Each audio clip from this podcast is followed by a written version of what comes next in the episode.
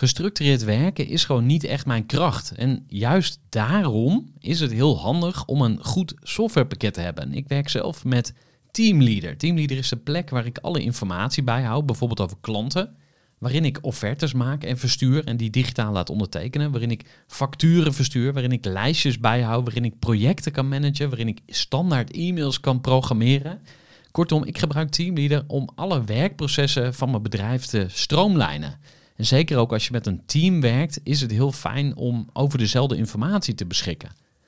Nou, als je ook benieuwd bent of er mogelijkheden zijn om jouw bedrijf meer te stroomlijnen, of je nu alleen werkt of met een team, ga even naar teamleader.nl slash groeivoer en je kunt dan vandaag nog een trial starten voor twee weken lang, gratis. En je kunt Teamleader volledig uitproberen. En na de proefperiode krijg je ook nog zo'n leuke korting als luisteraar van Groeivoer. Ga naar teamleader.nl slash groeivoer. Groeivoer. Groeivoer. Groeivoer. Zoek je inzicht, inspiratie voor je eigen bedrijf. Wil je elke dag iets leren?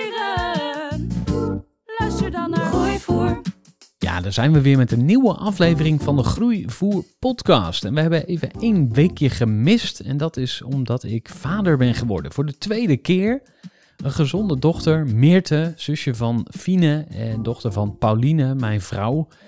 Dus ik stond eh, groeivoer te maken deze week, eh, s s'nachts. En ja, ik moest er drie, vier keer uit om een flesje groeivoer te maken voor Meerte. Maar ja, dat doe je natuurlijk met alle liefde.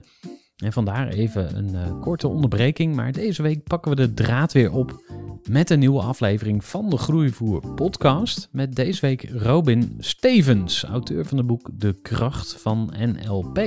Met Robin spreek ik ook over hoe we ons ego beter kunnen balanceren. Hoe we omgaan met succes. Wat is het verschil tussen doen en zijn? En nog veel meer. Je hoort ook uh, over de ondernemersreis die Robin zelf heeft afgelegd. Een aflevering uh, met veel inspiratie en inzichten. Dus ik zou zeggen, ga lekker luisteren naar deze nieuwe aflevering van de Groeivoer Voor de podcast. kennis en ideeën van een interessante gast. Die zijn verhaal met jou wil delen. Luister je naar Groeivoer. Robin Stevens, van harte welkom bij de podcast. We gaan eh, van alles ontdekken over jou, over je kennis van NLP, over de boeken die je geschreven hebt. Maar om eens eh, bij het begin te beginnen. Wie was de kleine Robin? Wie was de kleine Robin? Ja, ik, het is heel gek. Ik heb heel weinig herinneringen aan, eh aan basisschooldingen. Ja, ik ben opgegroeid in een ondernemersgezin. Mijn ouders die, volgens mij toen ik heel klein was, had mijn moeder een schoonheidssalon hier in Utrecht. Eh, die, ze, hebben ze verkocht en toen zijn ze ergens, eh, ja, eh, begin jaren tachtig of zo, zijn ze in de, reiswereld begonnen. Een eh, franchise-organisatie. En samen, mijn vader en moeder. En bij ons thuis eh, ging, ging veel over ondernemen en veel over werk. En ik herinner me dat we, dat we mee mochten bijvoorbeeld naar nieuwe vestigingen uitzoeken. En dat we kantoortjes mochten bekijken en eh, dat soort dingen met mijn ouders. En dan zeiden ze, wat vinden jullie van het kantoor? Is dat een goed plan of niet? En dan zeiden we, ja, doe maar, want er zit een speeltuin voor de deur. of zo. Hey, en ehm, eh, is er een les die je meeneemt eh, van je ouders? Want dit is natuurlijk een podcast voor ondernemers, dus hier wil ik even op inspringen. Kan je iets herinneren waarvan je zegt van hey, dat hebben ze me altijd meegegeven over ondernemerschap? Nou ja, ik weet niet. Ik, ik weet niet zozeer of het iets is wat ze gezegd hebben. Eh, of dat het eh, misschien het voorbeeld was wat ik kreeg. Dat, eh, mijn vader die, was altijd een ondernemer die echt heel erg van groeien hield. Die hield echt van, van groot. Dus die, hij vertelde over dat hij met die, met die reisbureaus... dat hij dus niet begonnen is met, met één reisbureau... maar dat hij gewoon begonnen is met tien. Dus hij heeft eerst tien franchise-nemers verzameld... voordat hij überhaupt begonnen was. Maar dan zou je kunnen zeggen dat er een soort les in zat... om, om groot te denken. Ja, dus, interessant. En eh, ja, hij, vond dat, eh, hij vond het echt heel erg leuk. Hij vond het heel leuk om eh, bezig te zijn met de toekomst en vooruit te kijken en te bedenken wat er allemaal voor mogelijkheden waren. En vandaag de dag is, eh is franchise in de reiswereld eigenlijk het, het- enige wat er gebeurt. Hè. Los van internet is natuurlijk veel groter nu. Maar in die tijd was dat nog helemaal niet. En dat, dat vertelde hij ook wel eens. Dat hij vertelde dat hij van plan was om te gaan franchise in de reiswereld. En dat iedereen zei, joh, je bent gek, dat gaat niet werken. Want eh, in die tijd waren er alleen maar van die papa en mama reisbureautjes eh, die eh, samen een reisbureautje runden. En eh, hij was eigenlijk een van de eerste die dat ging doen. Ja, een soort van eigenwijs, eh, eigenwijs zijn en gewoon je eigen koers varen. En dat, eh, dat zegt hij nog steeds wel, merk ik. Als ik dan wel eens eh, tegenaan loop dat in mijn eigen bedrijf... eh, eh, ik zie dat er zo ontzettend veel mensen allemaal verschillende dingen doen nu op het gebied van coaching of trainingen of eh, eh, NLP zelf. Eh, dan, eh, en ik loop er dan wel eens tegenaan, dan zie ik dat op social of zo. Dan zegt hij altijd, joh, niks van aantrekken, niet meer naar kijken. Gewoon je eigen koers varen. Zelf bepalen wat je doet in plaats van andere mensen laten bepalen wat je doet. Ja, geen idee. Ik, dat, dat is in ieder geval een van de dingen die hij nu nog zegt. Maar Ja, dus, Ja. maar dit zijn eigenlijk al best wel wat lessen. hè. Denk groot, dat, dat is er één. Ja. Vaar je eigen koers. Ehm, heb je het gevoel dat het, dat het jou een betere ondernemer maakt? Eh, het feit dat je ouders het ook deden? Ehm, het maakte hem in ieder geval een slechtere, me- een slechtere werknemer, denk ik. En dus of het me een betere ondernemer maakt, dat eh, kan ik niet zo goed beoordelen. Maar eh, ik was in ieder geval echt niet geschikt om in loondienst te werken. En dat ik kwam erachter dat ik, dat ik zo gewend was om het altijd beter te weten, dat ik dat ook ging doen als ik dan echt solliciteerde bij mijn eerste banen. En dat er gewoon heel veel van die dingen onbewust zaten in mijn systeem. En nu hoor ik dat ook wel terug van andere ondernemers. Weet je, dat je ergens binnenkomt en dat je dan meteen denkt eh, dat je het allemaal beter weet. In een restaurant, hoe jij het zou aanpakken. Of eh, in een, eh, wat voor plek het ook maar is. Hoe je de sales zou doen of hoe je de klant, klantvriendelijkheid zou doen. We hebben het afgelopen anderhalf jaar heel veel gedoe met hotels. Dat we, daar organiseren we heel veel van onze trainingen. En we merken dat we elke keer tegen gastvrijheidsdingen aanlopen. En dan voel ik altijd dat ik meteen denk van... Ik, mijn handen jeuken om dan die mensen te gaan vertellen hoe ik het zou aanpakken. Wat natuurlijk helemaal niet mijn taak is. Maar ja, dus ik weet niet of, of dat me per se een betere ondernemer maakt. eh, maar in ieder geval maakt het me, eh, voordat ik begon met ondernemen, toen ik begin twintig was, eh, wel echt een slechte werknemer. Want ik, ja, ik, ik hield het nergens langer dan een week vol. Ja, dus de schrik van, eh, van werkgevend Nederland. En eh, voor we naar je eerste stap als ondernemer gaan, misschien inderdaad even dat stuk in loondienst. Want eh, je kwam van school en toen? Ehm, ja, school was niet echt mijn ding, dus dat, eh, daar stopte ik eh, vrij vroeg mee. Is het ook weer met dat eigenwijze gen eh, te maken? Of? Eh, Ik denk het, ja. Mhm. ja. Na, na een paar eh, verschillende scholen geprobeerd te hebben, ben ik er maar gewoon mee gestopt. En, eh, toen ik 16 was. En, eh, en toen ben ik dus baantjes gaan zoeken. Nou, dat, eh, dat werd echt allemaal helemaal niks. Ik denk dat ik echt serieus 100 baantjes heb gehad voordat ik 20 was. Zonder te overdrijven. en echt sommige werkte ik nog niet eens een dag. En, eh, en andere een paar weken. En het begon pas leuk te worden toen ik ontdekte dat, je, dat er banen bestonden waar je op commissiebasis kon werken. En dus dat je niet alleen maar een salaris kreeg voor de uren die je maakte, maar dat je ook betaald kreeg voor de hoeveelheid inspanning die je leverde. En dat was toen ik begin twintig was. En daar, ja, eh, ik werkte bij de Gouden Gids in die tijd. Ja, eigenlijk, eh, ik spreek nog wel eens met mijn sales manager die ik daar had. Wat ik altijd heel grappig vind. Dus ik zei, eigenlijk was het gewoon een soort opleiding tot ondernemer daar. Weet je, want je leerde gewoon eh, targets bepalen en doelstellingen maken. En, en dan vervolgens gewoon gaan. En zes dagen per week, zeven dagen per week, 80 uur per week. Maakte allemaal niet uit, want je had, je had commissie in het vooruitzicht. En Ja. ja. dat was voor mij een grote drijfveer. Dat, dat vond ik heel lekker in die tijd. Ja, en, en het- zeg maar gewoon uurtjes maken, dat eh, vond ik, nee, dat eh, alleen maar om het uurtjes maken, dat schoot niet op. Ja, ik denk, ik denk dat veel ondernemers dat herkennen. In ieder geval als je in loondienst ge- geweest bent. Maar je hebt er dus ook wat uitgehaald. Hè? Je hebt ook dingen geleerd. Dat is eigenlijk ook wel weer, eh, weer slim die je meeneemt.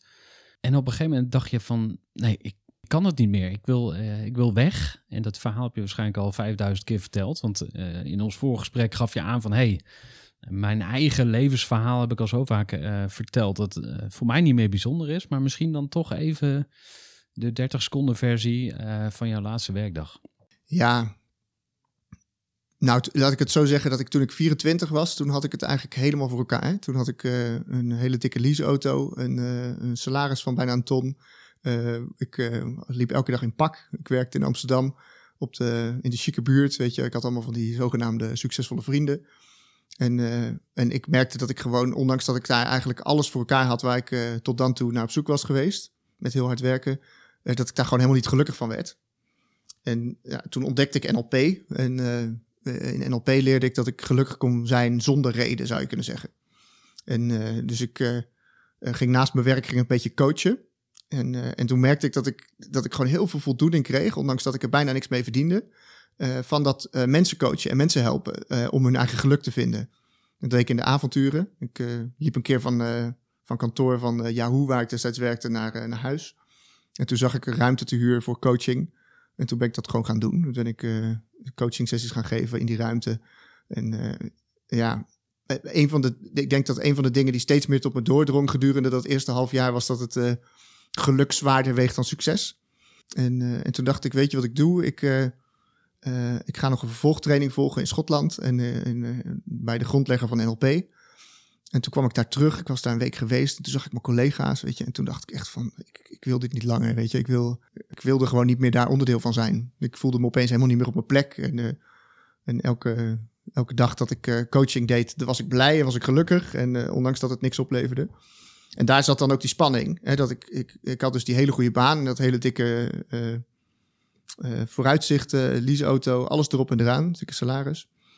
Eh, en, eh, en ik ja, liet dat allemaal achter om te gaan doen waar ik gelukkig van werd. Maar waar ik nog geen 10% mee verdiende. En ik zag waar ik naartoe wilde, hè, namelijk naar dat ik de- deed waar ik blij van werd.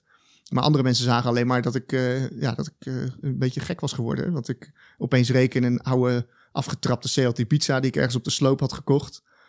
En eh, eh, ja, had ik geen leaseauto meer, verdien ik nog maar 1000 euro in de maand. Eh, en, ja, maar ik was wel heel gelukkig. En andere mensen zagen dat niet. En dat, ja, dat, was wel, dat was wel echt een periode van drie jaar, denk ik, voordat, ik, voordat mijn onderneming een beetje begon te lopen. En ik er ook echt wat mee verdiende. Een keer een mooie auto kon kopen weer. En ja, een beetje geld overhield om leuke dingen te doen.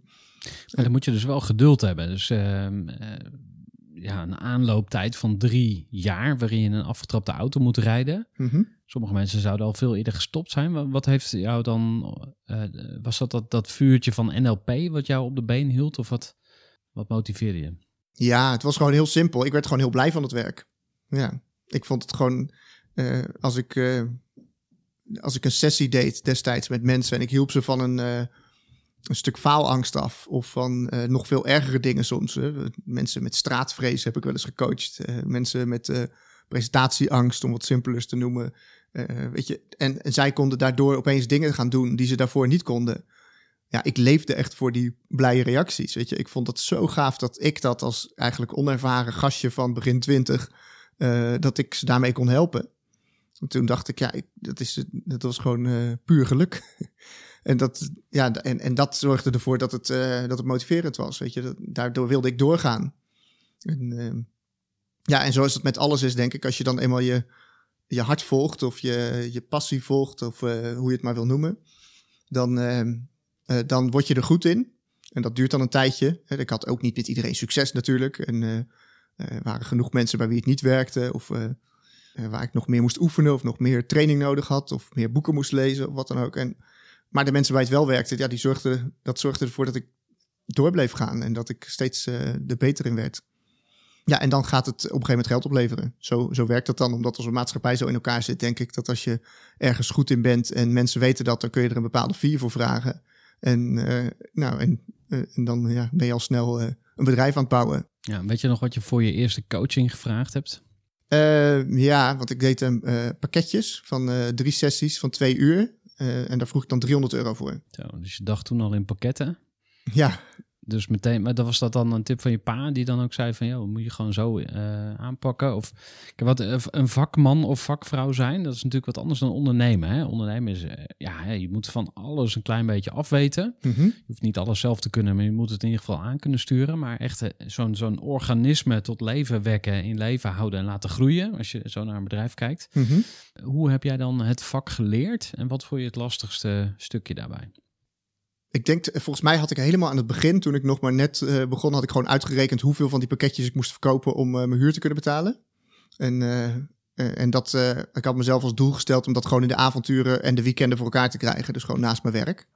En nou, dat was gelukt. Dus na acht maanden had ik dat voor elkaar om consistent elke maand genoeg geld te hebben om de huur te betalen, boodschappen te doen en dat soort dingen. Eh, en, eh, en natuurlijk wist ik dat als ik straks zou stoppen met werken, dat ik dan 60 uur per week over zou houden. En, eh, en dat ik dan die 60 uur kon gaan besteden aan nog meer van die pakketjes verkopen. En er beter in worden. En, en eigenlijk is het heel organisch gegroeid. Want op een gegeven moment kreeg ik het zo druk doordat ik goede resultaten haalde. Ik werkte altijd op basis van no cure, no pay. Dus ik was altijd heel gemotiveerd. En als mensen tevreden waren, betaalden ze en anders niet. En eh, nou, dat gaf mij de vrijheid om gewoon lekker te experimenteren. En eh, tegelijkertijd was ik gemotiveerd om heel hard mijn best te doen. Dus ook weer niet per uur betaald krijgen, maar voor het resultaat. Dat is heeft altijd wel een soort eh, rode draad geweest in het verhaal. En toen zat ik op een gegeven moment gewoon vol, een paar maanden van tevoren. Weet je, dan had ik drie maanden van tevoren een soort wachtlijst. En, en, en toen dacht ik, oké, nu moet ik iets verzinnen. Want ik ben op, zeg maar, in de zin van mijn, mijn, mijn uren zijn op, ja, mijn tijd precies. is op. Ja. En toen kwam er een, eh, het idee om dan eens een workshop te organiseren. En ja, dat was eh, vanaf de eerste workshop was dat, eh, ja, was dat eigenlijk heel leuk. Want ik had zoveel ervaring opgedaan met al die coaching sessies. Dus die, die, die coaching was eigenlijk een soort leerschool om workshops te leren geven. En, want als ik dan die workshop had, dan had ik vijf mensen in het begin. En dan had ik gewoon vijf mensen die ik eigenlijk al kende, omdat ik de types kende. Nou, dus dat ging dan goed. Nou, toen werden het tien mensen, toen werden het twintig mensen. En eh, ja, en dan is het rekensommetje natuurlijk simpel. Want dan heb je opeens in, eh, in, een, in één dag heb je eh, een stuk meer verdiend dan je... 6k in plaats van 300. eh, ja, precies. Ja, als je er 20 hebt. Ja. Ja, ja, vroeg dan 100 euro per, per persoon per dag in die tijd. Dus dan had je 2000 euro in de zaalhuur. En nou, dat was dan lekker. Ja, wat mij opvalt in je antwoord is dat, dat je het heel simpel houdt. En dat vind ik heel eh, slim eigenlijk. Of wat ik ook met ondernemers doe, hè, die zeggen van ja, ik weet niet zo goed eh, hoe ik het nou aan moet pakken als ik naar een volgende groeifase wil. En ik probeer het dan ook vaak eh, plat te slaan. Dan zeg ik van oké, hoeveel heb je nodig om te leven? Hè, dus stel je wil 2.500 euro per maand netto overhouden. Nou, hoeveel omzet moet je dan draaien? En ja, voor welk tarief verkoop jij je product? En hoeveel moet je er dan verkopen? Dus ja, het is misschien te simplistisch voor woorden, maar dat vind ik heel cool aan jouw antwoord. Van ja, eh, ik had een pakketje, het kostte zoveel, dus ik moet er zoveel doen. Ja, Klaar, ga gewoon aan de slag. En dan on the way eh, vinden we wel uit hoe het vervolg eruit ziet. Ja. Ehm, ja, dat is grappig. Dat is die denkwijze. Daarom zei ik dat over de Gouden Gids, dat het een soort ondernemersschool was. Daar zeiden ze gewoon aan het begin van het kwartaal van, nou, je moet eh 20.000 per maand doen. En eh, eh, eh, ja, eh, verzin maar hoe je dat voor elkaar gaat krijgen. En dan rekende je dus uit van, eh, nou, dan moet ik dus 5000 per week doen, om het even simpel te zeggen. Dat is dus 1000 euro per dag. Met een gemiddelde orderwaarde van eh 350 euro moet ik dus, eh, eh, zeg maar, drie afspraken closen. Eh, als ik er eh, drie van de vijf close, dan moet ik dus vijf afspraken op een dag hebben. Ja. En eh, nou, om die vijf afspraken te hebben, moet ik een x aantal telefoontjes doen. Eh, dus dat betekent dat ik eh, bijvoorbeeld eh, elke dag 50 mensen moet bellen. Eh, om die vijf afspraken voor elkaar te krijgen. eh, om die drie te closen, zodat ik aan het einde van de maand eh, die 20k heb. En dan heb ik mijn target gehaald. Maar wil ik meer doen, hè, dan moet dus of mijn gemiddelde orderwaarde omhoog. of ik moet het aantal afspraken omhoog doen. Of, en daarmee dus het aantal telefoontjes. Nou, zo, Ja, Ja. hij is heel simpel. En, eh, maar dan denk ik van, er zijn ook veel ondernemers die dan misschien heel lang blijven hangen in een why. Wat is mijn why? Of die allerlei ingewikkelde verhalen verzinnen. Mhm. Ehm, maar juist door het zo simpel te maken, kun je ook vooruitkomen. Ja. Eh, je hebt die stap gemaakt naar workshops. Toen ging je eh, zaaltjes afhuren. En, en toen, wat, wat gebeurde daarna? Even een korte onderbreking met een belangrijke vraag aan jou. Want wat heb jij geregeld voor het geval je van de ene op de andere dag zou komen uit te vallen? Wat gebeurt er dan met je bedrijf, maar vooral wat gebeurt er met jou persoonlijk en ook in financieel opzicht? Samen met ASR voerde ik drie openhartige gesprekken over tegenslag en veerkracht. En dat deed ik met Saskia, Vincent en Pieter. Ondernemers met een bloeiend bedrijf die van de ene op de andere dag niet meer konden werken. En die verhalen hoor je in aflevering 256, 257 en 258 van deze podcast. Als ondernemer wil je natuurlijk niet uitvallen. En daarom is het belangrijk dat je veerkrachtig bent, want voorkomen is beter dan genezen. En als het dan toch misgaat, is het fijn dat je iets geregeld hebt, zodat je weer snel door kunt met ondernemen. Wil je weten hoe veerkrachtig jij nu bent? Vul dan in twee minuten de veerkrachttest van ASR in. Ga naar asr.nl slash veerkrachttest ondernemers. Ehm, nou, ik ben in die, in die periode ging ik heel veel opleidingen volgen in Amerika ook. En dus ik, eh, ik zat net naar jouw boekenplank te kijken en toen dacht ik, daar zitten verrassend veel eh, overeenkomsten in met die van mij. Ik ging heel veel boeken lezen en heel veel van die sprekers ging ik ook opzoeken. Ja. Van business coaches tot spirituele dingen. Ik heb echt de meest gekke dingen gedaan. En eh, ik Waar betaal je dat van? Ehm, ja, van wat ik verdiende. Ja, van, ja, dus dat dus stak je allemaal terug in jezelf. Ik had ooit een boekje gelezen van eh Harv Eker, T. Harv Eker, de Millionaire Mind, geloof ik. Ja, die ja. en nou, daar stond iets in van eh, verdeel je geld eh 50% necessities en dan 10% is education. Dus ik investeerde standaard 10% van wat ik verdiende in, in opleidingen en cursussen en boeken en dat soort dingen. En aangezien ik steeds meer ging verdienen, eh, had ik ook steeds meer geld daarvoor. En dat bleef ik consistent doen. Dus ik dacht gewoon echt, 10% van, je, van je inkomen aan, eh, aan, je- aan jezelf uitgeven of ja, aan jezelf persoonlijke ontwikkeling. Ja, ja. ja, en de ene keer, ik heb echt eh super gekke dingen gedaan. Ik heb eh stilte retretes gevolgd in ashrams in India, bij goeroes, weet je wel, in van die witte jurken met kralenkettingen. En dat is de ene kant van het spectrum. En aan de andere kant op stoelen staan springen bij van die Amerikaanse succescoaches. En Bij welke sprong daaruit? Want ik hoorde dat je niet, niet bij Tony Robbins bent geweest. Verbaasd me eerlijk gezegd, maar welke ben je wel geweest? ja, ik heb wel heel veel Tony Robbins geluisterd vroeger in de auto. Toen er nog geen podcasts waren en ik nog in de file stond. Zeg maar. Ja, want hij eh, gaat al 40 jaar mee, hè? Hij, is ook, eh, hij doet ook heel veel met NLP, geloof ik. Ja, ja, het is eigenlijk een soort van NLP, maar dan zijn eigen sausje. Ik heb het geleerd van Richard Bandler en Tony Robbins heeft het ooit ook geleerd van Richard Bandler. En eh, maar hij heeft er uiteraard een behoorlijk eh, succesvol verhaal van gemaakt. En hij is bekender eigenlijk dan Richard Bandler. Dat is wel grappig. is een betere Ook. marketeer eigenlijk. Ja, het, het verhaal van, eh, van Bentler is dat ze, dat ze hem heel graag in zo'n eh, Amerikaans jasje wilden stoppen. Hè? Dat, eh, Tony Robbins is natuurlijk helemaal dat toonbeeld van NLP. Hè? De witte tanden, bruin gezicht, gespierd, gezond, succesvol. En Bentler is echt, als je hem ziet, dat is eerder een soort grote boef. Grote paardenstaart had hij in de tijd dat ik nog bij hem leerde. Grote dikke buik. Hij is echt super onaardig, weet je, echt een, echt een klootzak. En, eh, en eh, hij schreeuwt tegen mensen en eh, hij maakt je provocatieve coaching, zou je het kunnen noemen. En dus hij is niet zo populair in dat opzicht. En het is, een, ja, het is een acquired taste, weet je. Je moet ervan houden om bij hem te leren, maar hij is wel echt heel goed. Ik heb toen in eh 2008, geloof ik, mijn eerste training bij hem gevolgd. En eh, ja, is fantastisch. Weet je, ik heb, door hem ben ik gestopt met mijn werk en voor mezelf begonnen. Heb ik de knoop doorgehakt, niet langer uitgesteld. En de loop der jaren heb ik, eh, heb ik tientallen trainingen bij hem gevolgd. Op een gegeven moment was ik wel een beetje klaar mee. Toen ben ik dus andere dingen gaan, eh, gaan uitzoeken. En eh, sinds een paar jaar onderneem ik met mijn vriendin. En ehm, eh, dat deed ik daarvoor trouwens ook, maar als een andere relatie. En zij had hem nog nooit gezien. En dus ik zei, god, dan gaan we weer een keer. Dan gaan we naar Amerika, gaan we het samen meemaken. En toen merkte ik wel dat ik zelf heel erg veranderd was. Dat ik dacht van, oh, goh, ik had het... eh, Was je helemaal ontgroeid of zo? Of hoe zou je het zo typeren? Ik was er anders naar gaan kijken in ieder geval. En ik hoe was- dat? Eh, ik denk dat ik in de loop der jaren zelf een stuk zachter ben geworden. En, eh, en dat ik toen ik begin twintig was, vond ik dat harder heel lekker. Weet je, dat ik dacht van bam, weet je, knallen, we gaan ervoor. En, eh, En hard waarover dan bijvoorbeeld? Wat voor dingen werden gezegd? ehm, ja, Want ik ken Straight Line Business Coaching. eh, dat is zo'n zo'n zo'n school binnen de business coaching. Van oké, zeggen waar het op staat. Wat is je doel? Je wilt 10 miljoen. Oké, wat moet je doen? Eh 80 uur. Weet je, maar dan gaan ze echt zo bijna een soort van bootcamp-stijl op je inpraten. En je heel erg de waarheid zeggen. hmm, En ook niet eh, rekening houden met gevoelens en dat soort dingen. Maar dat, nee, is dit het is niet. helemaal wat ik bedoel. Dit is een beetje. NLP gaat heel erg over het boosten van je ego.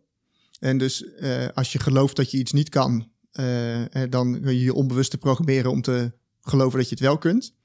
Eh, en, en het dan dus ook gaan doen. En dan creëer je een lekkerder leven voor jezelf. Hè. Je krijgt zakelijk meer succes, betere relaties. ehm, je wordt gelukkiger. je gaat beter communiceren. Al dat soort dingen. Dat, en, en eigenlijk krijg je dus een, een soort gezonder ego ervan. Dus als je een ongezond ego hebt. En, eh, en dat had ik wel toen ik begin twintig was. Want ik hè, van al die scholen afgetrapt en al die baantjes die mislukten en zo. Ik was toch een beetje een soort van gaan geloven dat ik misschien eh, niet weggelegd was voor een eh, gelukkig leven of een succesvol leven. En ondanks dat ik het wel had bereikt aan de buitenkant, hè, voelde dat niet zo. En door NLP ja, werd mijn ego een soort van gelukkiger. En tegelijkertijd is het wel heel erg ego gedreven ook. En ik weet niet of je dat, ja, ik weet niet of je dat herkent, maar als mensen heel erg eh, eh, zich identificeren met wat ze doen, daar hadden we het net heel erg even over. Hè? Dat ze eh, heel erg identificeren met hun rol. Je bent je auto, je bent je baan of je bedrijf of Ja. ja. je status. Ja, dan, dan voel je ook dat dat dus, dat is ook dus alles wat je van iemand ziet. Je ziet alleen maar de rol die ze spelen. En eh, in de loop der jaren heb ik ook heel veel van die wat spirituelere trainingen gevolgd. En eh, waar je juist kijkt naar wat je bent voorbij je rol. Interessant, hè? Ja, en, ja, en daar word je zachter van. Want omdat je steeds meer dat geluk gaat ervaren eh, van binnenuit, vanuit je hart, eh, voel je steeds minder de behoefte om eh, de buitenwereld en jezelf ervan overtuigen dat jij goed genoeg bent vanwege de rol die je speelt. Dus dat je, ik maak er altijd een grapje over in mijn training, weet je, dat als ik dan zeg, toen de dag dat mijn boek op nummer 1 kwam in de bestseller top 100, toen vond mijn ego dat natuurlijk echt geweldig. Ja. Copywriter, eh, waar we het al even over hadden, hè, Aart-Jan van Erkel, die adviseerde me meteen om op mijn website te zetten nummer 1 bestseller auteur. Weet je, dat is natuurlijk, ja, voor mensen is het fijn. predicaat. En, Ja. ja. ja. En, eh, maar, ja, zeg maar voor mijzelf verandert er hopelijk niet zoveel. Weet je, als ik mezelf helemaal ga identificeren met die rol, ja, dat werkt uit. En dan, ja, stel dat ik dan mijn geluksgevoel helemaal afhankelijk maak van, dat, van het behalen van zo'n tijdelijk succes. Ja, wat gebeurt er dan? Is dat ik steeds meer nodig heb van hetzelfde. Dus je wordt steeds afhankelijker van, eh, van meer resultaten. En meestal is, eh, als ik de volgende keer weer op nummer 1 kom, heeft het niet hetzelfde effect meer. Gooi voor. Groeiclub. Ja, je zit nu lekker te luisteren. Maar wist je dat we bij Groeivoer ook ondernemers helpen met hele praktische stappen om hun bedrijf te laten groeien? En dan kan ik daar natuurlijk zelf een heel mooi reclamepraatje voor houden, maar ik kan ook gewoon een klant aan het woord laten. Dus hier komt ie. Ik ben eh, Maurits Vroombout en ik ben eh, eigenaar van Everbetter, Bureau voor Branding en Design. En ik ben lid van de Groeiclub. Ik ben lid geworden van de Groeiclub omdat ik een eh, hele leuke groep ondernemers zocht. om samen ja, na te denken over wat het is om ondernemer te zijn. En ook om nieuwe ideeën waar je misschien zelf nooit aan gedacht hebt, om die, eh, om die op te doen. Ja, dankzij de Groeiclub eh, ben ik mezelf veel meer als een ondernemer gaan zien. En eh, heb ik ook echt gekeken hoe ik mijn bedrijf kan vormgeven. In plaats van dat ik in mijn bedrijf werk als een soort van werknemer in mijn eigen bedrijf. Dat was eerst eh, meer het geval. Ja, ik zag mezelf nog niet echt als ondernemer, terwijl ik het nu vijf jaar ben. Maar ik denk zo de eerste drieënhalf, vier jaar voordat ik lid werd van de Groeiclub, eh, was ik een beetje blind bezig misschien. Je zou lid moeten worden van de Groeiclub, omdat je samen met de mensen van de Groeiclub dingen gaat zien waar je zelf niet opgekomen zou zijn. Wil je hier meer over weten? Neem even contact op. Plan een belafspraak met me in. Die kun je plannen via groeivoer.nl. Je kunt ook gewoon even een mailtje droppen. En dan gaan we nu weer terug naar het gesprek. Luister lekker verder naar Gooi voor. Ik moet meteen aan sushi denken. Toen ik voor het eerst sushi ging eten, vond ik het fantastisch. En nu, nou, als je het voor de tachtigste keer bestelt, weet je wel, dan Ja. bijna gedachteloos eh, eet je het op. Precies, En, en ja. zo is het met succes ook. Dus het is eigenlijk een soort eh, niet te dempen put. Mhm. Maar je hebt een weg ontdekt. En die, dat is meer het spirituele pad. Eh, de reis naar binnen, zou je kunnen zeggen. Ja. En, welke eh, teachers, welke goeroes springen er daaruit? Kan je daar iets over zeggen?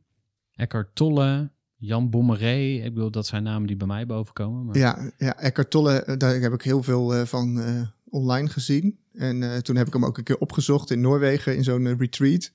Dat was, was zeker heel indrukwekkend. Hij is, Hoe werkt dat? Opgezocht? Geboekt bij hem of zo? ja, Of, eh, ja, dan zit je echt met duizend mensen of zo hoor. Ja.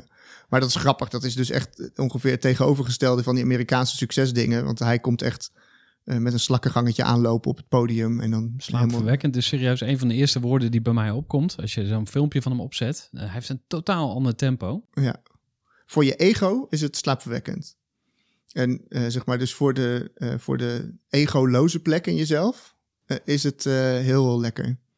Dus is het als een soort herinnering aan wie je werkelijk bent voorbij je gedachten en je emoties. En Eckhart Tolle is daar echt het toonbeeld van. En dat is ook de reden dat mensen die heel erg vanuit het ego leven eh, hem helemaal niet te trekken. Die willen meteen weg. Eh, en mensen die juist op de weg zijn terug naar binnen, die voelen van hé, hey, hij wijst mij terug naar die plek in mezelf. En sommige mensen zouden dat als zweverig eh, bestempelen. Dat kan goed. Hè? Als je daar niet niks mee hebt, is dat oké natuurlijk. En, maar hij is dan van alle figuren die ik heb opgezocht waarschijnlijk de minst zweverige. En dus de, een andere bekende leraar is Muji, M-O-J-I. Eh, een eh, gast eh, die in India verlichting heeft gevonden. En nu wereldwijd les geeft. Hij heeft een ashram in Portugal. En is ja, echt een goeroe zoals je hem zou verwachten. Met een witte jurk en een kralenketting en grote vriendelijke ogen. En mensen die hem knuffelen en zijn voeten kussen en, en dat soort dingen. En ja, dat is echt... ik zie jou al fronsen. Eh, Nee, nee, helemaal niet. ik wil ook die voeten kussen. Vertel Ja. me waar ik moet zijn. Hè. Moet je daar dan ook gruwelijk veel geld voor neertellen of niet? nee, nee, dat is het grappige. Dat, is, dat kost dus bijna niks. Dat is, Eckhart Tolle. eh, Eckhart Tolle is duur, ja. Ja, Ja, dat is Amerika. Dus dat is... eh, Tony Robbins ook. nee, maar maar, dit soort dingen, dat is... eh, in, in India ben ik bijvoorbeeld bij hem geweest. Daar huurt hij dan een ashram voor vier weken. En, en dan kost het zelfs niks. Dus dan kan je gewoon... eh, Doneren of zo. Wat als je wil, kan je doneren. Ik heb dat niet eens gedaan. Omdat ik dacht, eh, het is oké, weet je. Ik heb, eh, ben een paar keer in Portugal geweest bij zo'n eh stilte van hem. Ben je dus tien dagen op een landgoed stil mediteren, in een tentje slapen. Super uit mijn comfortzone. En nou ja, ik, weet je, ik loop altijd in een spijkerbroek en in een polootje of zo, of in een overhemd. En eh, ehm, daar was echt iedereen in de, in de wijde kleren en in de jurken en in de... eh, eh, dus het was eh, op, op alle mogelijke fronten was het, was het confronterend voor mijn, ja, voor mijn ego, zou je kunnen zeggen. En, en dat vond ik juist zo leuk, want dat is dan, dat triggert me dan om uit mijn comfortzone te gaan en te denken van oké, dit is dus een wereld die ik heel sterk veroordeel. Ik ben christelijk opgevoed en ik, ik, ik hoorde dan in mijn achterhoofd hoorde ik mijn moeder praten en zeggen waarom staan die mannen, mensen nou zijn voeten te kussen? Weet je wel? En, eh, afgoderij natuurlijk. ja, en, maar ja, ik heb daar heel veel uitgehaald. Ik heb daar heel veel, eh, heel veel meer rust gevonden. En eh, ja, en wat ik daar straks zei, weet je, een soort van zacht, zachtheid in mezelf gevonden. Minder de behoefte om, om heel veel te bereiken. Veel meer de behoefte om helemaal happy te zijn in dit moment. En hoe kunnen we, want dat, is een vraag die mij bezighoudt. Hoe, hoe kun je het ego balanceren? Want we hebben het eigenlijk niet echt gehad over wat is het ego. Misschien moeten we dat ook nog even adresseren voor de mensen die wat minder eh, met dit soort dingen bezig zijn. Want blijkbaar hebben we er allebei eh, een klein beetje studie van gemaakt. Maar hoe zou jij eh, ego uitleggen? Zoals ik er naar kijk, is het als je, als je anderhalf bent of zo, dan, dan ontwikkel je de eerste taal. Dan eh, begin je te praten en eh, te luisteren. En eh, dan leer je van je ouders hoe het leven in elkaar steekt. En leer je opvoedregeltjes van, nou, zo werkt de wereld. Dit mag je wel, dit mag je niet. Hier moet je aan voldoen, daar moet je aan voldoen. En, en dat zijn eigenlijk allemaal gedachten die je opslaat over hoe het, hoe het leven werkt. En die gedachten, die koppel je aan jezelf. Het begint al met de gedachte dat jouw naam, dat jij dat bent. Dus je zegt ik ben Robin, ik ben Gerrit, weet je. En dus dat ben je niet echt. Je bent niet, ik ben niet Robin. Een boom is niet, ja, zo heb ik het van Eckhart Tolle onthouden. Een boom is niet een boom. Het is, ge- een boom is gewoon, maar wij plakken het label boom op. Ja. En dan is het een boom. Dus we geven het een woord en dan, Ja, precies. zo werkt het ook met een naam. Ja. Ja. Ja, dus wat we, eh, wat we steeds, eh, wat er dan gebeurt, is we, we koppelen ik eh, aan eh, allerlei dingen. Dus je zegt bijvoorbeeld, eh, ik eh, ben eh, ondernemer. Eh, of ik eh, ben eh, dokter. Of eh, ik ben ehm, Gespierd. eh, gespierd, ja. Succesvol. Succesvol, ja. Ik ben vader, ik ben moeder, weet je. Dat, dat zijn allemaal dingen die we koppelen aan onszelf. eh, achter het woordje ik. En En, waarom eh, is dat een probleem? Nou, het is niet per se een probleem. Het is eh, alleen eh, wat er gebeurt. Stel je voor, eh, ik had bijvoorbeeld een vriend die zich heel erg identificeerde met zijn auto. En eh, dus die, eh, die, die was zo geïdentificeerd met zijn auto dat hij, zijn auto was onderdeel van zijn ego. Dus als hij ergens aankwam, dan zette hij zijn auto voor de deur, eh, zodat iedereen zijn auto kon zien. En want dan konden ze zien hoe zijn glimmende auto eigenlijk bij hem hoorde. En, en hij ging geloven dat hij dat was, die zo glom. In plaats van dat het gewoon een auto was. En als er dus op zich niks aan de hand tot zover. Eh, maar eh, op een gegeven moment eh, reed een vriendin een deuk in de auto. Wat gebeurt er dan? Weet je, dus als je dus je helemaal identificeert met je auto en je krijgt een deuk in je auto, dan voel je dus alsof er een deuk in jezelf zit. En dan voel je alsof er iets met jou aan de hand is. Ja, maar het gaat dus ook als je het zo zegt, gaat het ook over eigenwaarde. Dus je ontleent ook je waarde voor een deel aan die labels of aan, aan de dingen die je hebt. Ja, en dat doen we allemaal natuurlijk. Hè? Dus niet dat, en misschien Eckhart Tolles en eh eh, van deze wereld eh, minder of helemaal eh, of bijna niet meer. Want die hebben dus zo'n ego overstegen. Dat is dan wat ver- verlichting is. Ze hebben zich herinnerd wie ze zijn voorbij de dingen die ze denken en voelen en eh, hebben gecreëerd of eh, zijn gaan doen. Ik hoorde bijvoorbeeld het verhaal van, van mijn vader, die eh, eh, vertelde over een man eh, bij hem in de ondernemersclub, eh, die dan eh, zijn bedrijf was kwijtgeraakt en, eh, eh, en eh, failliet was gegaan of iets anders in die richting. Eh, en daardoor, eh, sinds dat gebeurd was, was hij gewoon, wa- hij bestond niet meer. Weet je, het- het was- ja. ja, een soort alsof er. alsof alles waar hij voor leefde was helemaal weggevallen. En dat, en dat, ja, dat was een soort klein. een schaduw van wie die ooit was, of hoe je het maar wil zeggen. Ja. En hetzelfde gebeurt soms als papa en mama's. eh, hun ouders het huis uitgaan. Of hun kinderen bedoel ik. Eh, hun kinderen gaan het huis uit. En dan opeens zie je dat die vader- of moederrol wegvalt. En dan, eh, dan opeens dan hebben nog? ze niks meer om voor te leven. Ja. Het idee van die spirituele ontwikkeling, als je het zo wil noemen. Het, het, het is wel grappig, het, het woord ontwikkeling klopt eigenlijk niet. Maar tenzij je het letterlijk neemt, dat je, je, je wikkelt het af, je ontwikkelt het. Eh, zeg maar, is dat je die rollen afwikkelt, eh, ontwikkelt. Eh, en dat dus ontdekt wat er dan overblijft. En wat er overblijft is eh, wie je bent voordat je al die dingen werd. Eh, Kijk, als wij hier bijvoorbeeld met elkaar staan deze podcast op te nemen, met elkaar staan te praten, dan, zijn we in dit moment, zijn we niet per se Robin de NLP-trainer of Gerard de ondernemer of zo. We zijn gewoon twee mensen die met elkaar praten. En als je dit, als je dit aan het luisteren bent, en dan is dat eigenlijk ook, je, je, je luistert alleen maar. Je bent nu gewoon iemand die in de auto zit of eh, thuis zit of wat dan ook, die dit aan het luisteren is. En terwijl je dit luistert, ben je niet per se eh, wat je als werk doet. Of eh, je bent niet per se partner. Of je bent niet per se. Want dat, in dit moment is dat er allemaal niet. Mm. En we zien, dat, het- we, we zien dat vaak over het hoofd. We doen alsof we. We zijn zo bezig met onze rol zijn. En ook met de toekomst. Of met het verleden. Of met wat we tot nu toe gedaan hebben. Dat we vergeten dat in dit huidige moment. Dat is natuurlijk Eckhart Tolle's tekst. Hè, dat eh, eh, in the present moment. ben, je, ben je al gelukkig. Je bent er al. Je hoeft nergens meer naartoe. Je hoeft niemand te worden. Je hoeft niks te bereiken. Je hoeft niet meer te groeien. Ja, precies. En, da- en daar wil ik dan even op inspringen, want eh, op het risico of dat het te zweverig wordt, hè, want eh, dan, dan eh, gaan luisteraars natuurlijk afschakelen. Ja.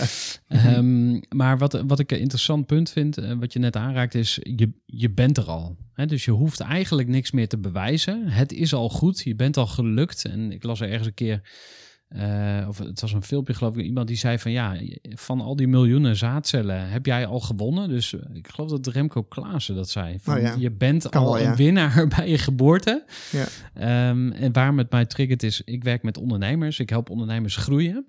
En net in het voorgesprek gaf ik dat ook aan. Ik wil eigenlijk altijd beginnen met de vraag van waarom wil je groeien?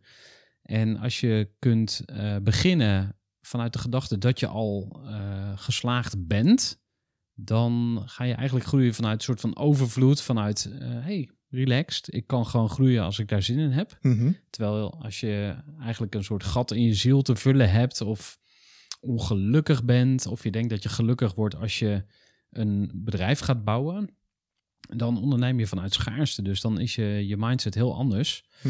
Ja, dus dat is een interessant punt. Je bent er eigenlijk al. Eh, ik vroeg jou van hoe balanceer je het ego?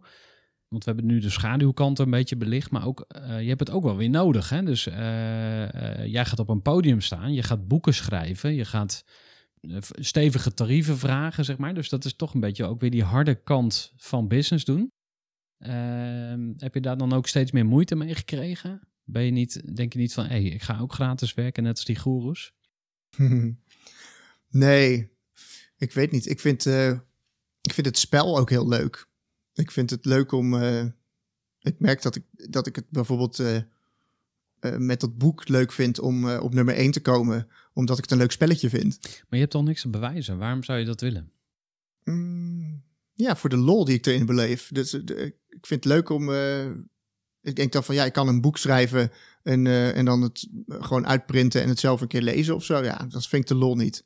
Eh, Maar ik vind het een leuk idee dat dat dan bij mensen in de kast ligt en dat mensen dat lezen en dat ze daar inzichten uithalen. En, eh, en dat, eh, dat merkte ik na dat eerste boek. Daar verkochten we er zonder dat ik eigenlijk enige moeite in had gestoken bijna 10.000 van.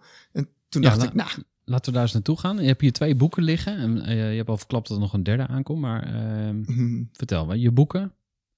Welke was de eerst? En waarom heb je ze geschreven? Nou, De Kracht van NLP.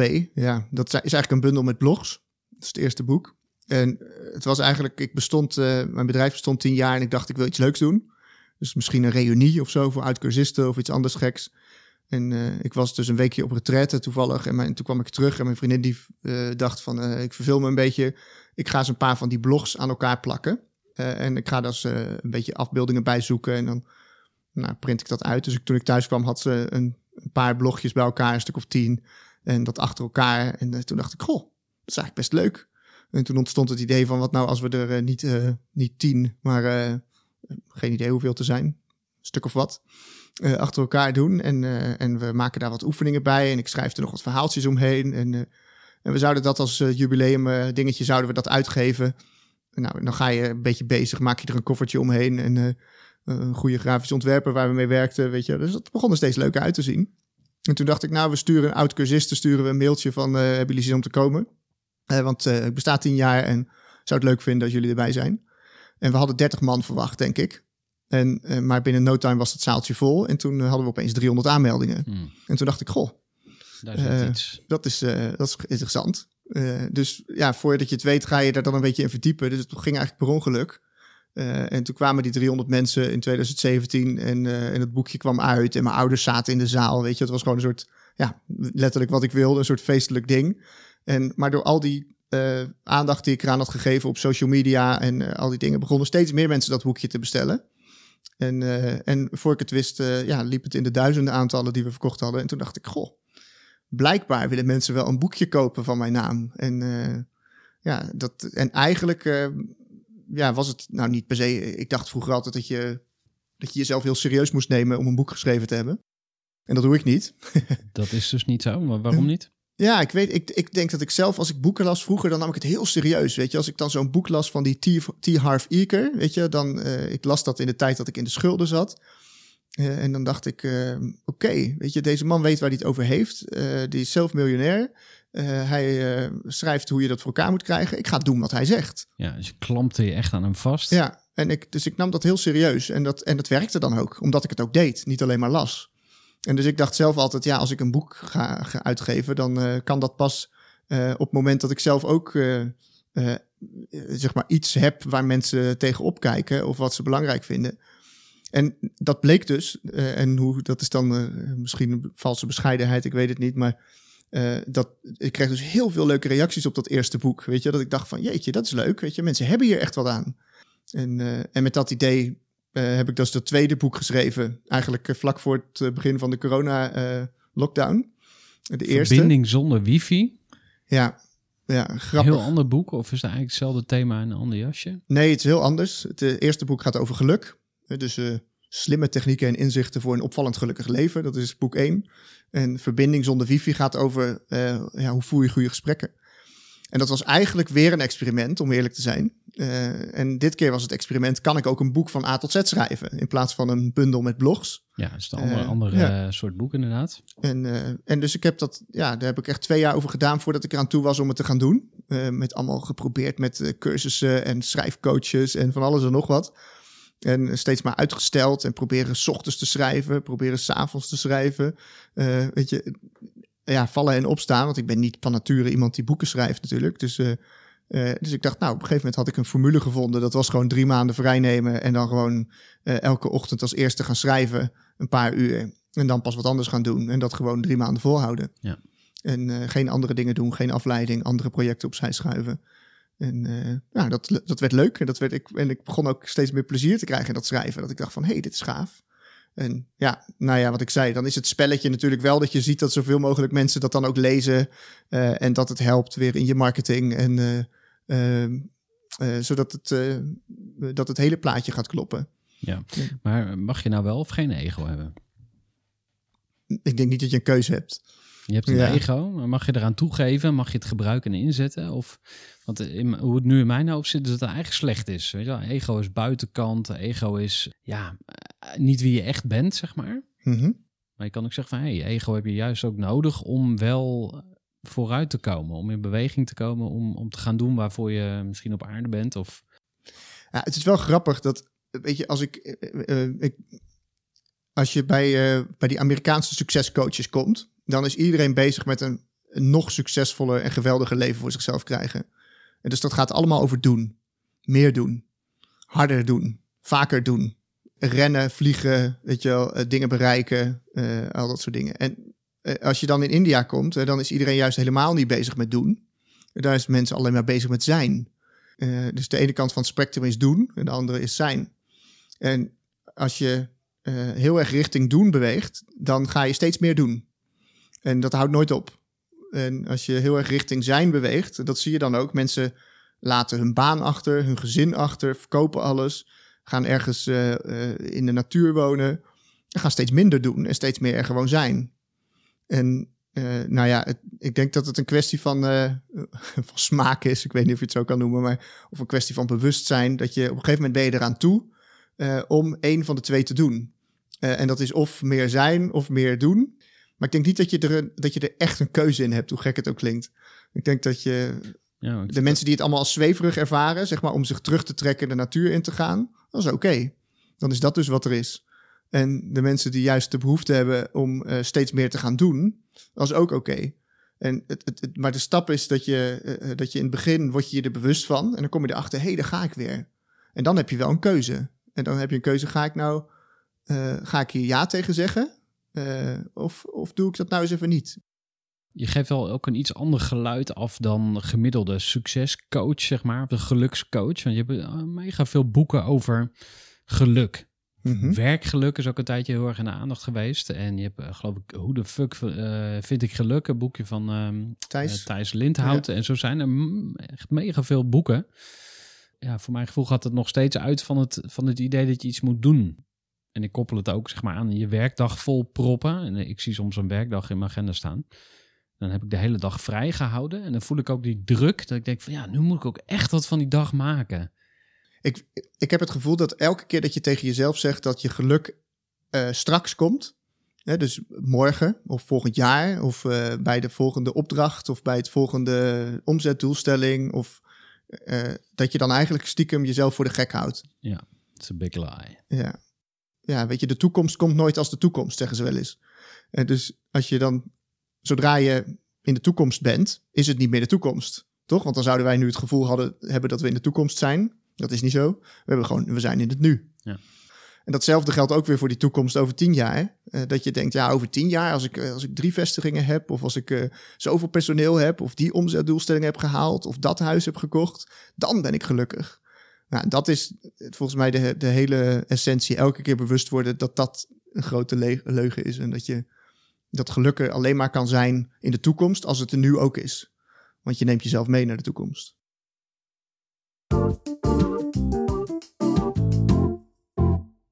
Nou, eh, we zijn bijna een uur in gesprek en we gaan ook alweer richting afronding. Dus het gaat razendsnel en we hebben het nog helemaal niet over NLP gehad. dus dat is wel grappig. Ehm, nou, je weet er gigantisch veel van. Eh, misschien even beginnen met de Jippe Janneke definitie van NLP. En dan, eh, wat, wat kan het voor je doen als je ondernemer bent? Hmm. Maar NLP gaat, zoals ik het uitleg, het is de studie van succes. Dus in de jaren zeventig ontdekten ze dat succesvolle mensen dingen anders doen dan onsuccesvolle mensen. En ze ontdekten dat je die succesvolle mensen kon modelleren. Dus dat je kon kijken, hoe doen ze het precies? En het model eh, van dat succesvolle gedrag, dat werd in eerste instantie NLP genoemd. En in de jaren zeventig eh, leerde je dan NLP om succesvolle mensen te modelleren. Zodat je kon kijken, hoe doet iemand het? Dus als iemand heel succesvol is in verkopen, eh, hoe heeft hij dat voor elkaar gekregen? Eh, als iemand een hele succesvolle zakenman is, hoe doet hij dat precies? Als iemand heel goed is in zijn kinderen opvoeden, hoe krijgt hij dat voor elkaar? Eh, hele succesvolle therapiesessies doet, wat doet hij dan precies? Dus je maakt een model van succesvol gedrag. Nou, dat hebben ze een hele tijd gedaan. Die Richard Bentler, waar ik het van geleerd heb, die, ja, die zei in het begin modelleerden we gewoon iedereen die we tegenkwamen, iedereen die ergens goed in was. En toen kwamen ze erachter dat er eigenlijk twee dingen zijn die, waar mensen twee dingen die ze volgen op het moment dat ze ergens heel goed in zijn. En dat is ten eerste zijn ze heel goed in communicatie met andere mensen. Eh, en ten tweede zijn ze heel goed in communicatie met zichzelf. Dus denk aan een succesvolle verkoper. Eh, dat gaat eh, niet alleen maar over hoe die met de ander communiceert, maar dat gaat ook over hoe die in zijn hoofd denkt over de, de verkoopgesprekken voordat hij ze überhaupt gaat voeren. Dus wat zegt hij tegen zichzelf? Wat voelt hij? Wat beeldt hij zichzelf in? En dat is het grappige dat een succesvolle verkoper of een succesvolle ouder bijvoorbeeld eh, helemaal niet zoveel van elkaar verschillen. Dus dat je als je een kind opvoedt, ben je eigenlijk voortdurend ideeën aan het verkopen eh, over eh, hoe dat kind de wereld zou moeten begrijpen. En sommige mensen vinden dat gek. Uh, dat een gekke vergelijking.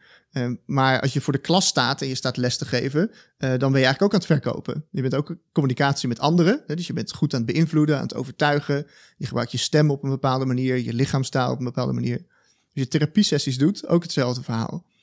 En hetzelfde geldt ook voor hoe je je voelt. Je zal vast wel eens een, een spreker hebben gezien die, ondanks dat hij hele goede dingen zei en hele overtuigende teksten had, dat je het gevoel wat je ervan kreeg, dacht van, hmm, hier klopt iets niet helemaal. Weet je, het is niet, niet congruent of hoe je het maar wil noemen. Dat, het, het onderbuikgevoel klopt niet. Nou, dat heeft dan iets te maken met dat die persoon zich waarschijnlijk niet lekker voelt van binnen. Dus als je al die dingen samen goed doet, dus als je en grip hebt op je eigen emoties en op je gedachten, op de plaatjes die je in je hoofd maakt, uh, hoe je omgaat met de toekomst of met het verleden, uh, en je kan goed uh, luisteren, uh, goed beïnvloeden, goed je stem gebruiken, goed je lichaamstaal gebruiken. Dat is wat NLP vandaag de dag eigenlijk is. Dus in die zevendaagse trainingen, dat is een beetje mijn kernproduct, leren we mensen om die twee dingen te doen. dus je leert ten eerste grip krijgen op je eigen gedachten, dan grip krijgen op je gevoel, op het verleden, wat jij in je hoofd als jouw verleden ervaart, op de toekomst. En je leert beter luisteren, beter beïnvloeden, beter lichaamstaal gebruiken, stemgebruik gebruiken. Nou, en als je dat eenmaal kunt in één situatie, dan kun je dat in alle situaties. En nou ja, ongeveer de helft van onze doelgroep eh, zijn ondernemers. En je ziet heel vaak dat, uh, dat ondernemers uh, bijvoorbeeld er thuis goed in zijn, maar privé nog niet zo. of sorry, nu zeg ik twee keer hetzelfde. Ik bedoel dat ze er zakelijk goed in zijn, maar privé nog niet zo. Hey, en, dus je hebt eigenlijk in vogelvlucht vlucht uitgelegd wat NLP is. Ehm, maar eigenlijk kun je zelf een soort van manipuleren en manipuleren wordt vaak negatief geassocieerd natuurlijk, hè? want mm -hmm. het is, uh, ik, ik, bedoel het neutraal of, of positief. Hè? Dus je kunt eigenlijk je, jezelf herprogrammeren. Uh, geen sportief gedrag gaan vertonen, waardoor je het ook niet wordt. Waardoor je de, kun, je, kun je mensen even uit dit moeras helpen? Hmm. Ja, ja. Ja, nee, je hebt, er zit wel een punt in, zeg maar. Dat je, je wordt bijvoorbeeld opgevoed met het idee dat je niet sportief bent. Uh, en, en vervolgens ga je nooit sporten. Uh, en dan uh, op een gegeven moment loop je daar tegenaan of niet. Uh, maar stel even dat je er tegenaan loopt, dat je denkt: Goh, ik ben helemaal niet zo fit als dat ik zou kunnen zijn. Ik vind dat vervelend. maar ja, ik ben gewoon niet sportief. Nou ja, dan heb je een soort bewustzijn nodig. Hè? Dat is die eerste stap dat je bewust wordt en dat je ontdekt van: hé, hey, dit is maar een gedachte. Dit is niet echt wie ik ben. Hè? Dat is weer dat identiteitsstuk. Ik ben niet niet sportief. Het is maar een gedachte dat ik niet sportief ben. wat nou als ik toch sportief zou zijn? Stel je voor dat ik, uh, en het helpt dan soms om de tijd te gebruiken, dat je zegt, stel je nou voor dat ik van aankomende jaar uh, sportiefste jaar tot nu toe zou maken. En ik kijk uh, over een jaar terug en ik zie gewoon dat ik veel sportiever ben geworden, dat ik veel fitter ben geworden, dat ik gezonder ben geworden. en je vraagt jezelf gewoon, wat zou ik dan zijn gaan doen? En ik ga niet in één keer proberen super sportief te worden, maar ik ga elke dag een heel klein beetje doen. Dus het is niet zo dat je heel positief moet gaan roepen. Dat hoor je wel eens van affirmaties van uh, ik ben een kanjer en ik kan het of zo, weet je. Maar meestal zijn dat dan een soort leugentjes waardoor je je alleen maar slechter gaat voelen. Uh, dus het is veel meer de truc om te zeggen, stel dat ik het toch zou willen worden. En ik uh, zie mezelf over een jaar wel succesvol, sportief, gezond, een leuke relatie hebben of wat het maar is wat je wilt. En je gaat dan terugrekenen, je gaat zeggen, wat moet ik dan vandaag doen? Iets heel simpels, om daar over een jaar te komen. Niet van jezelf verwachtend dat je het morgen al bent, maar zien dat er een begin with the end in mind, toch? Hè? Dus je mhm, ziet het ja. eindresultaat voor je. Je gaat terugrekenen in kleine stapjes en je begint met dat kleine stapje. Iets wat je vandaag al kan doen. Ja, en, en dan misschien even naar NLP. Hè? Dus, uh, of terug van uh, wat is het? Waarom zou een ondernemer een NLP-cursus moeten volgen? Ja, het is, het is lastig. Weet je, het is, ik denk dat. Uh, ik denk sowieso niet dat, dat elke ondernemer een NLP-cursus zou moeten volgen. Maar dan zou een vraag zijn, welk probleem lost het op? Ik, denk, het, het, ik zie het altijd alsof je... Uh, op onze website staat inmiddels, uh, heb je alles, maar ben je niet gelukkig? Ja, en wat wij vaak horen aan de telefoon, hè, is dat mensen zeggen, uh, ik loop ergens tegenaan, weet je, ik heb eigenlijk alles. Ik heb een succesvol bedrijf, een leuke vrouw, eh, twee kinderen, een mooie auto op de oprit. Maar toch ben ik niet gelukkig. Eh, laatste vraag. Als jij een miljoen euro advertentiebudget mocht uitgeven op LinkedIn, wat zou je, welke boodschap zou je dan willen verkondigen? Hm. Je, je hoeft nergens naartoe. Je hoeft niemand te worden, want je bent er al. Amen. Dankjewel voor het luisteren naar deze aflevering van de Groeivoer podcast. Als wij nog niet met elkaar gelinkt zijn, voeg me dan ook gerust even toe op LinkedIn. En als jij deze aflevering nou waardevol vond, stuur die dan ook gerust eens door naar mensen in je netwerk, andere ondernemers waarvan jij denkt, hey, die kunnen daar wat aan hebben. Als je nog niet geabonneerd bent op deze podcast, klik even op volgen of abonneren. Dan blijf je op de hoogte van de laatste afleveringen. En tot zover deze aflevering van de Groeivoer podcast. Graag tot een volgende keer. Gooi voor.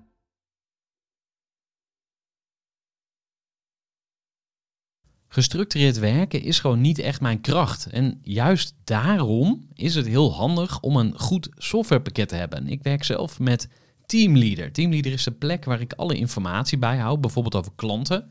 Waarin ik offertes maak en verstuur en die digitaal laat ondertekenen. Waarin ik facturen verstuur, waarin ik lijstjes bijhoud, waarin ik projecten kan managen, waarin ik standaard e-mails kan programmeren. Kortom, ik gebruik Teamleader om alle werkprocessen van mijn bedrijf te stroomlijnen. En zeker ook als je met een team werkt, is het heel fijn om over dezelfde informatie te beschikken. Nou, als je ook benieuwd bent of er mogelijkheden zijn om jouw bedrijf meer te stroomlijnen, of je nu alleen werkt of met een team, ga even naar teamleader.nl slash groeivoer en je kunt dan vandaag nog een trial starten voor twee weken lang, gratis. En je kunt Teamleader volledig uitproberen. En na de proefperiode krijg je ook nog zo'n leuke korting als luisteraar van Groeivoer. Ga naar teamleader.nl slash groeivoer.